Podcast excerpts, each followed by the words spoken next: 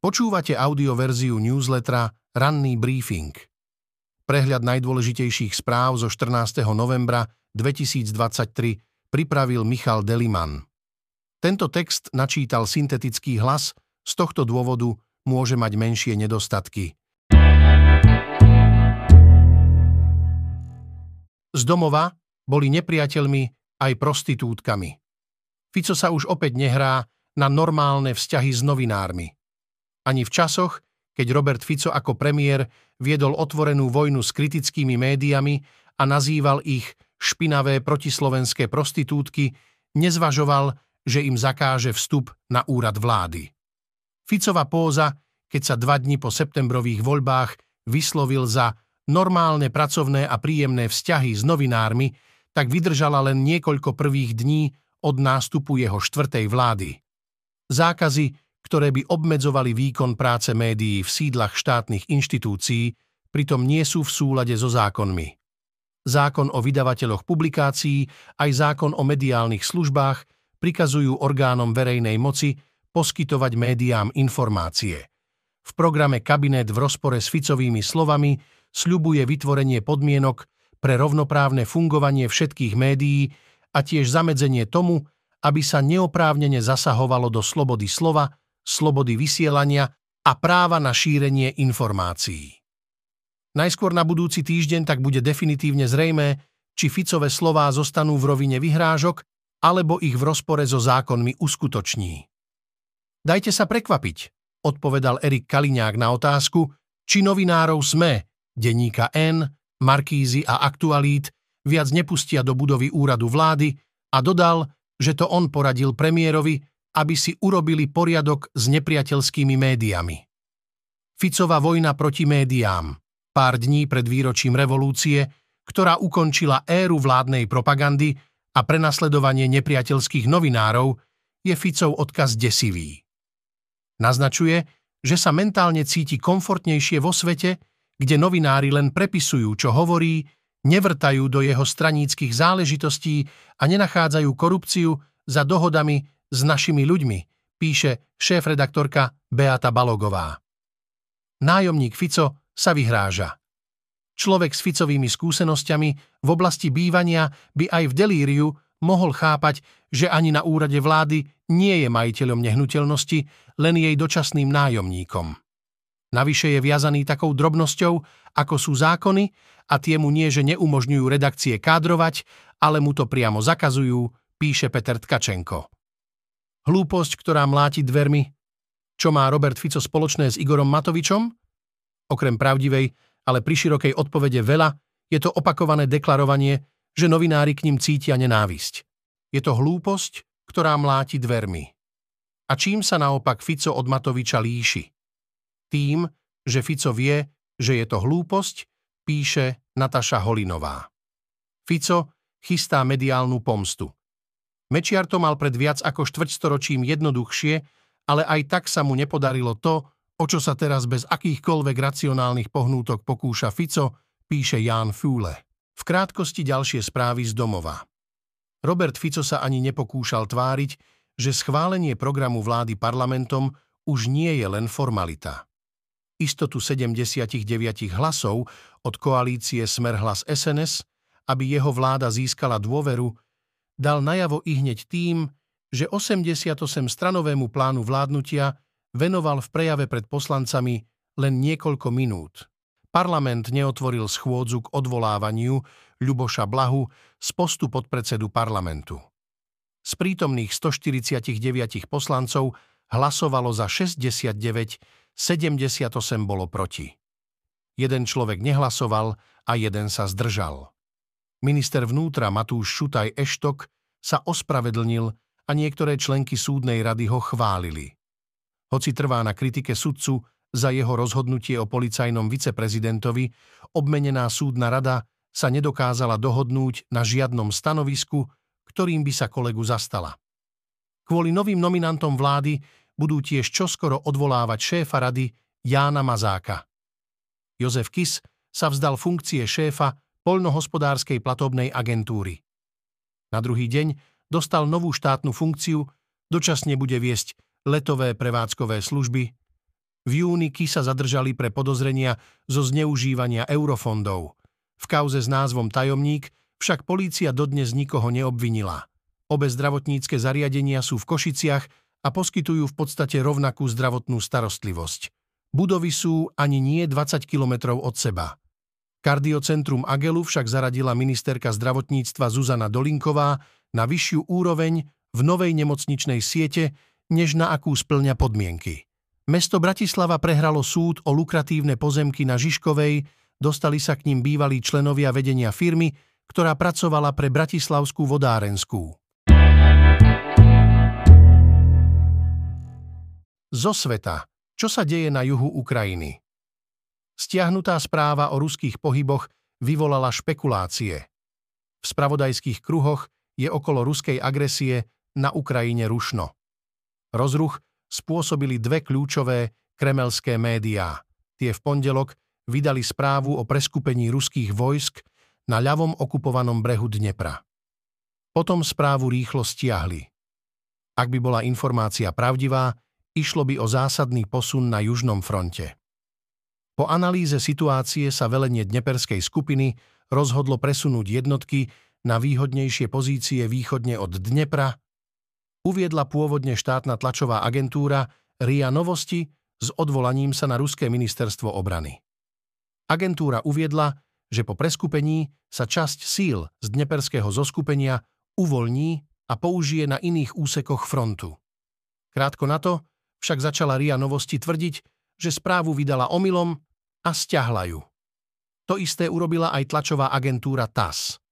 Ak by časť ruských jednotiek skutočne opustila tieto pozície, Ukrajinci by mali väčšiu šancu presunúť sa a usadiť na ľavom brehu rieky bližšie k okupovanému Krymskému polostrovu.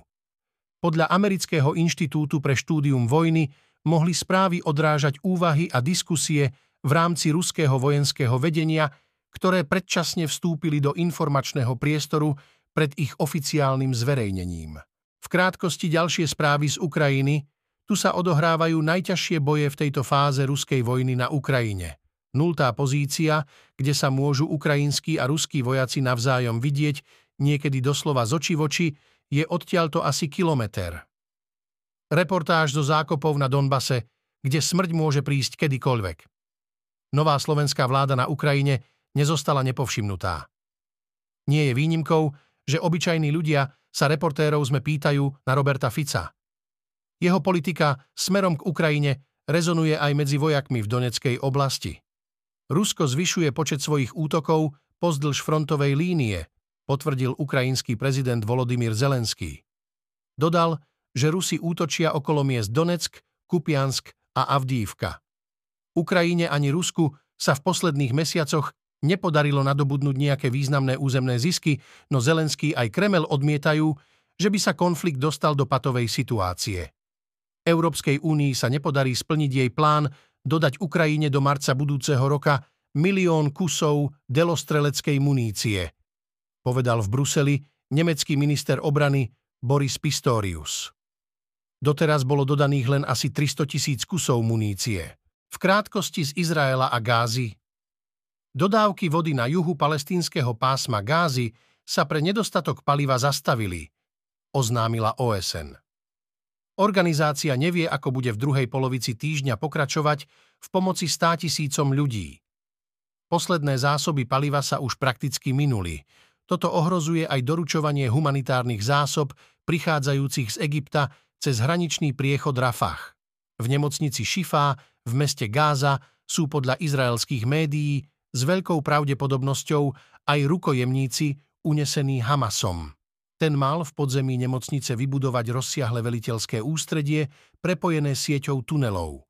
Na niekoľkých podzemných podlažiach má byť labyrint miestností a skladov a celkovo sa tam má zmestiť niekoľko stoviek ľudí.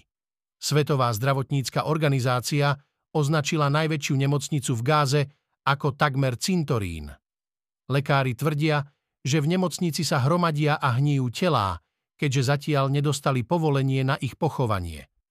Obavy panujú aj o osud desiatok predčasne narodených detí, ktoré už pre výpadky elektriny nemôžu zostať v inkubátoroch. z ekonomiky, kilometre tunelov pod Donovalmi či Štúrcom, žiadne prepojenie D1 a R1 sa neoplatí, Nízke Tatry by sa pre rýchlostnú cestu podkopávať nemali. Už keď pred mesiacom nečakane zverejnilo ministerstvo dopravy štúdiu, ktorá posúdila možnosti severo-južného cestného prepojenia na strednom Slovensku, bolo z nej jasné, že spojenie rýchlostnej cesty R1 z Banskej Bystrice s diaľnicou D1 na Liptove sa zrejme potiahne cez Turiec z Martina do Žiaru nad Hronom. Teraz tento variant preferujú aj analytici útvaru hodnoty za peniaze pri ministerstve financií. Vo svojom hodnotení štúdie rezortu dopravy píšu, že žiadna zo štyroch alternatívnych trás severného prepojenia D1 a R1 a troch južných možností prepojenia R1 s Maďarskom nie je ekonomicky návratná. Stáli by spolu od 750 miliónov do 2 miliárd eur bez DPH pri severnej trase v plnom profile so 4 pruhmi a od 580 miliónov do 1,3 miliardy eur bez DPH pri južnom variante. Celospoločenské prínosy žiadneho z posudzovaných variantov neprevyšujú náklady, vysvetľujú analytici. Hlavnou príčinou je podľa nich neexistujúci dopyt po ucelenom tranzitnom koridore cez stredné Slovensko. V krátkosti ďalšie správy z ekonomiky. Šéf Volkswagenu Thomas Schaefer v internom podcaste varoval pred úpadkom spoločnosti. Jednou z najväčších bolestí koncernu je, že jeho prevádzková marža za 3/4 roky tohto roka je na úrovni 3,4%. Schaefer by ju rád videl aspoň na úrovni 6,5%. Krajské mestá avizujú problémy so zostavovaním vyrovnaných rozpočtov pre budúci rok. Väčšina samospráv preto bude musieť pristúpiť k zvyšovaniu daní, a to aj o viac ako 1/4. Nepopulárne opatrenia musia prijímať v dôsledku legislatívnych opatrení bývalej vlády. Už od začiatku budúceho roka si Slováci budú môcť pozrieť nielen vývoj cien základných potravín, ale si ich vzájomne porovnať. Rezort financií totiž od budúceho roka zriaďuje novú webovú stránku, ktorá bude obsahovať informácie o cenovom vývoji a porovnanie cien základných potravín s okolitými štátmi.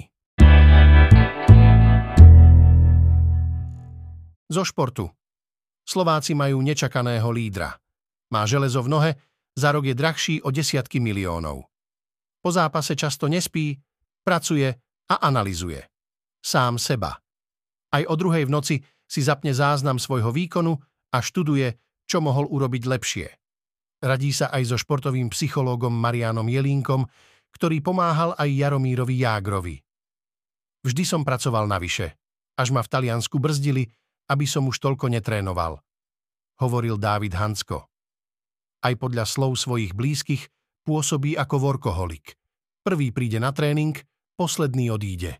Od svojho príchodu do Feyenoordu Rotterdam v auguste minulého roka nevynechal jediný zápas. Ťahá sériu 62 štartov, medzi tým vyhral holandský titul. Futbalisti Slovenska vo štvrtok o 20:45 na tehelnom poli privítajú Island. Európsky šampionát majú na dosah, stačí im získať bod. Ak nerátame brankára Martina Dúbravku, tak práve Hansko je zatiaľ najväčším ťahúňom národného tímu v boji o majstrovstvá Európy. Dal 2 góly, na ďalšie 2 prihral, je najlepším strelcom a najproduktívnejším hráčom. Pritom je obranca.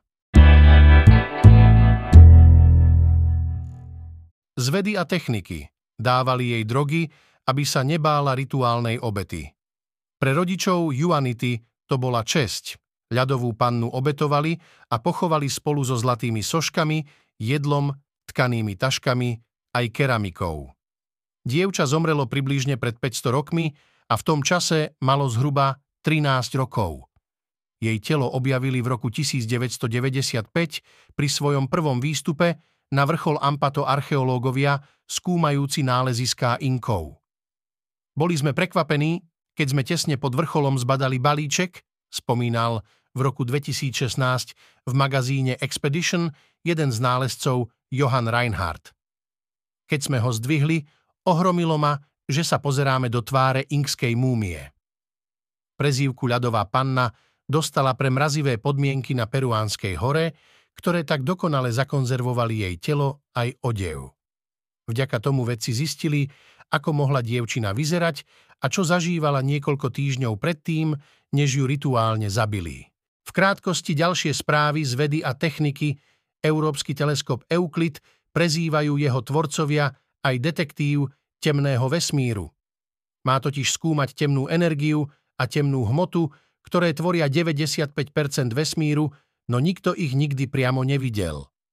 Na začiatku novembra započal svoju vedeckú misiu a na Zem poslal aj prvé farebné a mimoriadne ostré snímky. Saturnové prstence rýchlo miznú a do roku 2025 sa úplne stratia, tvrdia v posledných dňoch v titulkoch niektoré zahraničné weby. Hoci je skutočne pravda, že v roku 2025 prstence neuvidíte, šancu na ich spozorovanie ešte dostanete. Motorola sa po niekoľkých pokusoch s návratom k smartfónom podarilo nájsť správny recept nielen pre nižšiu, ale aj pre strednú a vyššiu triedu. Tam síce stále kráľuje Apple a Samsung, no Motorola ich prekonáva v pomere ceny k výkonu. Vyskúšali sme jej novinku s označením Edge 40 Neo. Dnes očakávame pojednávanie v kauze vraždy Daniela Tupého. Pokračovanie rozpravy parlamentu k programovému vyhláseniu vlády. Americký prezident Joe Biden sa v rámci samitu krajín Ázijsko-Tichomorskej hospodárskej spolupráce stretne s čínskym náprotivkom Xi Jinpingom. Svetová meteorologická organizácia vydá každoročnú správu o koncentrácii skleníkových plynov v atmosfére. Dnes v histórii Turci obývajúci severnú časť stredomorského ostrova Cyprus vyhlásili 15. novembra 1983 nezávislý cyperský štát. Došlo tak definitívne k rozdeleniu ostrova. Severocyperskú Tureckú republiku uznáva iba Turecko. Počúvali ste audioverziu ranného brífingu denníka SME.